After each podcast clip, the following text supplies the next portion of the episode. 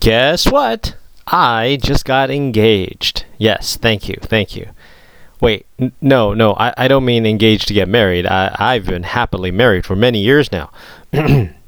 no, what I mean is that I've been engaged as in something has occupied, attracted my interest and attention. That's based on Google's definition. What got my attention was the lack of engagement in the educational realm. With schools closing, everything being moved online, many educators, as well as parents, weren't sure how to proceed with all the Zoom sessions, how to use Google Classrooms effectively, basically, how to engage students to want to learn. And, and, and that's really been the topic of our discussion in the last six episodes. Now, the interesting thing is, this wasn't something that just popped up with the pandemic. This has been an underlying issue with education for a while now. And last week, I had the honor to host a session for teachers and educators in the LA area to better understand how to engage students during this time. And I'm going to share some of the information that I presented to them with you now. What's interesting was that I started to realize my history as a magician and my experiences as an educator they were very similar. Both the magician and the educator are hired to perform or just basically get on a stage or a screen and were asked to inspire, to amaze, to create a sense of wonder. And yet, when we get on the stage, it's very nerve wracking because there usually is not a familiar face to look at. Nobody's smiling at you. Nobody's there to help you succeed if you do a good job, uh, you'll know because at the end, people will come up to you and tell you how amazing you were and how much you've inspired them. People will always tell you, man, being a teacher must be a very awesome career. The, the, the wonderful things you must do. Man, being a magician, it must be awesome to, to show magic to all these different people. And yet, when it's time to get paid, guess what? All sorts of excuses comes out. So, with that, I started to discover and understand there are three elements that can make a performance or presentation magical. Now, I hope you understand this is not just for teachers, but for any parents who wants to present something to their kid and want to engage their kid, their child, and anyone that wants to put on a presentation and possibly engage their employees or investors. Hopefully, this is something that can help you. Now, before I get into the three elements of engagement, I want to reiterate the importance of the three pillars. If you haven't figured out by now, everything that I talk about is supported by the three pillars. And the three pillars were education has to be experiential, it has to have the room to make allow the student to make mistakes, and what I call education, which is you have to be part of the education process. But I've been playing with those ideas, and by thinking about them some more, this is what the three pillars have grown to be. First, the pillar of education has to be experiential. That hasn't changed its name. But now it's incorporating the you in education part because you have to be part of the experience. You, as the educator, you, as the parent, you, as the presenter, you have to be a part of it. Second pillar has now changed. Now I call it the dynamic pillar, which means for education to be effective, education has to be dynamic. And this still includes the room to make mistakes. This still is asking the educator to remember to allow mistakes. But now it's also including the space for adapting to change because change is also something that's going to happen when we learn from our mistakes. We're going to have to figure out, oh, this didn't work, so we're going to have to change something about what we're presenting. So, change was an important part that I wanted to include, and that's why we changed the second pillar. So now the second pillar is now called the dynamic pillar. And the third pillar, well, this is change as well. It's called be inspiring. But honestly, I'm not completely set on that name just yet Because while the second pillar changed its name, it still held on to the same ideas from the previous second pillar. This third pillar not only changed its name, but it's also changed the philosophy. So I'm going to play with this some more. For the time being, we're just going to call this third pillar the be inspiring pillar. So we're going to now talk about the three elements of engagement. These are the three things that I believe make a presentation, make a performance engaging. Again, this pertains to if you're going to go on stage to perform something, if you're going to go on stage to make a speech, or if you're just going to be home teaching your child doing some sort of lesson, informal lesson with your child, or if you're a teacher doing a formal lesson with your student and or students. The first element of engagement is personality. The personality is going to be the first impression your audience has of you. It's the defining feature that lets the spectator know why they should be invested emotionally into your into your presentation, into your performance. Now you see this with magicians because the first thing that you notice is they're dressed in these fancy tuxes or very uh, prestigious sort of clothing. But you also see this with social influencers as well. Now, they don't dress up in fancy clothes, but you get to know their personalities right away within about 30 seconds of their clip because they have to capture your attention right away. What the quarantine has showed us is that one of the reasons that parents and educators are having a tough time to engage students is that adults usually don't have a quote unquote special personality when they want to engage their own child or their student. Usually it's it's more like a do as I say because I'm an adult sort of concept, right? We we, we tell them I'm your mom, I'm your dad, what I say goes. However, have you noticed that kids usually bond with those wacky uncles or those silly aunts? Well, the reason is because those adults have a personality that draws the kids' attention. It engages them. Now, the personality can be an extension of who you are, or it could be someone who embodies the characteristics that you possibly want to work on. Now, this is very similar to, you know, going on a first date and trying to be the best you. Now, I'm not saying that you're not the best you. You're you're already the best you possible. But usually when we go on first dates, the idea is that we want to present uh, this part of us that engages the other person and makes the other person want to be happy to interact with you. So parents, instead of talking at your child, my one of my suggestions would be use a funny voice. Be silly. Educators, come up with a superhero or a secret identity or be the lead singer that you've always wanted to be when you're eight. I get it. You're to get weird looks, but trust me, you're to have a lot more eyes on you too. The second element of engagement is the script. Now, this is not like a reality TV show where everything's scripted. When I say having a script, it simply means to have a direction, have an outline of where you want your performance, your presentation to go.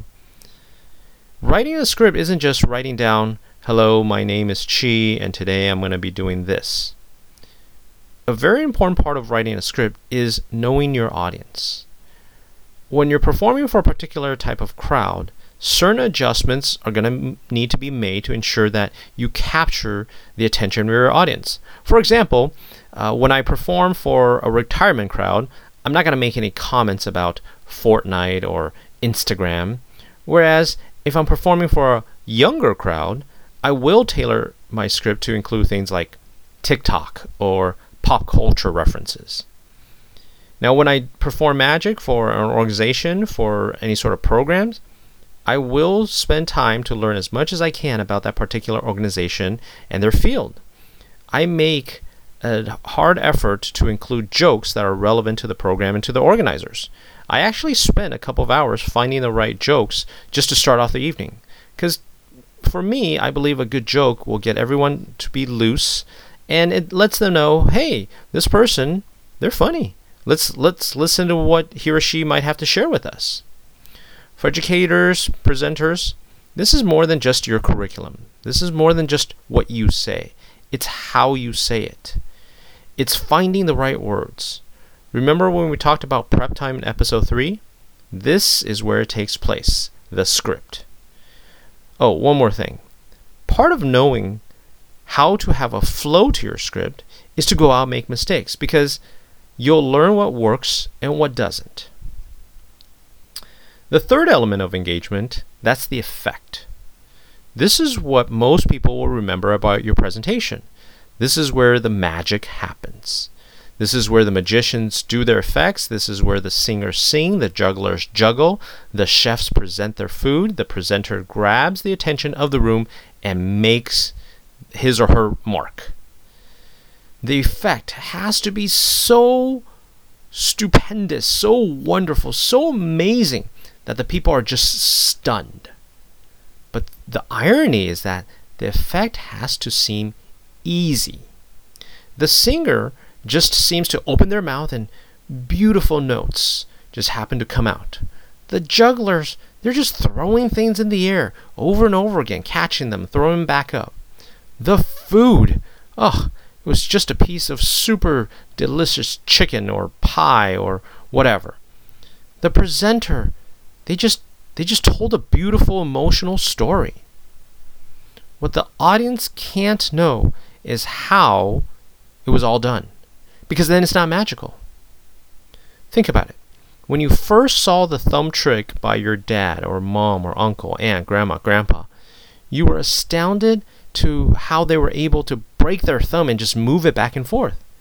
You wanted to see more. You wanted to learn more about it.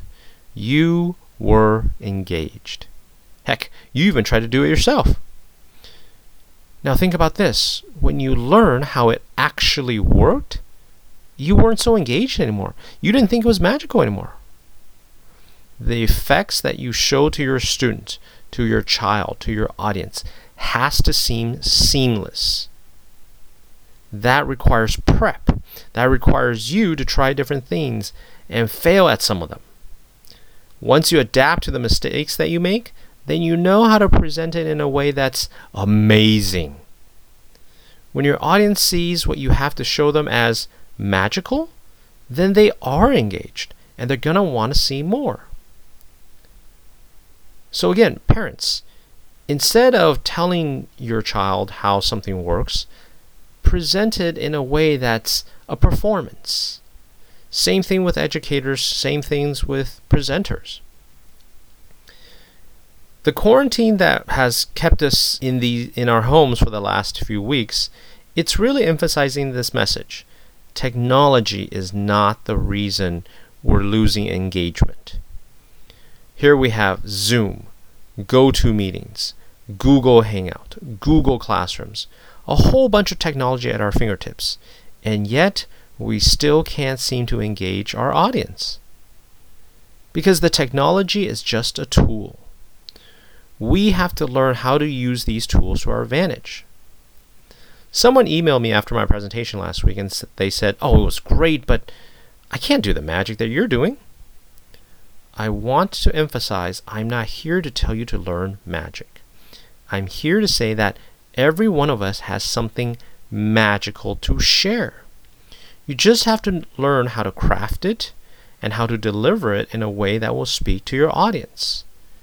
I'm simply hoping that I can share something with you that'll start you on your journey to figuring out what is your magic.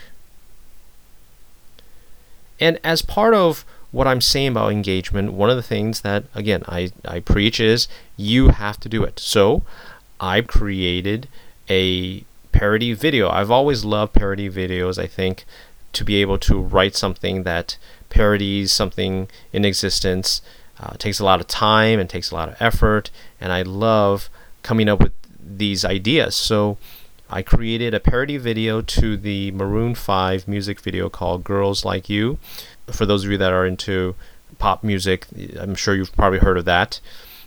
I created a video called Kids Like You, and it's for parents that have young children at this time. And I hope you like it. So I'm going to include the link in our podcast, but you can also go to YouTube and search Kids Like You parody, and it's one of the top ones there. Again, This is not something that was done overnight. This took me a week to put together, and I've been doing a lot of video work ever since high school. We, we've always enjoyed doing some sort of parody films and so forth. So I just sort of got back to my roots uh, during this time. But if you're just starting the first time, it's okay if you make mistakes. It's okay if you're scared. Reach out to us at our Facebook page, facebook.com backslash straight A consulting, and let us know how we can help you in this endeavor as you're creating something magical, as you're creating something that's going to be engaging. And after this, we have the community education segment, so make sure you stay around for it. All right, I hope that this has been helpful. I hope that it's inspired you to go out and create something that will engage your child, your students, and your audience. Good luck. All right, everybody, welcome back. And once again, this is our community education segment. On the line, we have Rucha from Omnicare Healthcare at your fingertips, and that's located in Diamond Bar. Uh, good afternoon, Rucha. How are you? Good afternoon. I'm good. So, I'm uh, good. How are you? Good, thank you. I'm really happy that you're able to join us this afternoon. Please tell us a little bit about yourself. Sure. Hello, everyone. Thank you for having me on the show. I'm Rucha Bhave. I'm a licensed homeopathic physician, licensed through AADP, that's American Association of Drugless Practitioners. I uh, I was in my eighth grade when I was introduced to biology for the first time, and we were taught structure and function of brain. I was mind blown to study it, so I decided to pursue medicine as my career. I got into medical school, and circumstances then had me chose my specialty as homeopathy. I personally was unaware about healing powers of homeopathy because as a kid, I always took allopathic treatment. As I started studying medicine and homeopathy, I learned how useful homeopathy can be. I myself tried homeopathy for minor ailments and it worked wonders for me. Uh, during my residency, I was turned to study and observe uh, in the outpatient clinics how homeopathy benefited thousands of patients. I then started practicing homeopathy after getting my MD degree from India. What I observed during my residency and physician shadowing was that patients had to miss work or miss work hours, and it was a hassle even for single mothers to get to health care uh, for themselves and their children. Sick patients who live by themselves first had to call their doctor's office to get an appointment, then drive to the clinic, get checked, wait for the medication to be ready, or drive to the pharmacy to get the medication. It's a process just to feel better when patients themselves are feeling sick. My clinic, Omnicare Healthcare at, the, at your fingertips, provides healthcare to individuals from comfort of their home. Omnicare simplifies healthcare for its patients by providing healthcare through telemedicine and medication delivery option. We also do in-home visits, so patients do not have to travel to the clinic. Behind the scenes, we strive hard to stock up the medication and deliver it in addition to maintaining accounts just like other clinics do. It also needs a lot of time and effort to create and maintain patients' notes as homeopathy prescribes for patients' constitution, for their physical, mental, and emotional well being. So we interview our patients, uh, especially new patients, for at least one hour, and our notes are at least five pages long.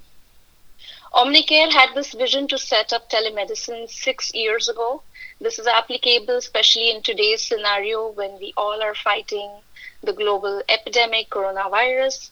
Speaking of pan- the, the pandemic, a lot of my patients who prefer meeting in person aren't able to do so right now. But we are working through telemedicine. I'd like all of our audience to know that homeopathy works wonders. It's gentle on human system and yet very effective to cure. There are no side effects which makes homeopathy best treatments treatment for kids, be it allergy, teething problems, chronic constipation, teenage problems to help focus, acne, and so on. I recently treated an infant with chronic constipation. Nothing helped him, but homeopathy helped. I just also recently managed one of my patient's knee surgery, both pre and post operative care. He did not need to take any pain medication from his doctor. Just homeopathy treat- treatment helped him with his pain and overall recovery. I also manage his pre surgery anxiety with homeopathy medications. So, these are two of many examples of how homeopathy is helping our patients. Also, a quick note to our audience please do not self medicate with homeopathy medicines. They are available over the counter, but you need a professionally trained homeopath to decide right dose and potency for each individuals. Otherwise, it won't work. We were doing free consult- consultation over past couple of weeks, and at the moment we are offering consultation in as little as $25. My website is homeopathymedication.com or you can reach me at 505 358 1972. Thank you so much. Wow, that was great information, Rucha. So, for some of the our audience who's not exactly clear on what homeopathic medicine is, could you give kind of a brief overview on what it actually does and how it's different than Western medicine and the current medicine?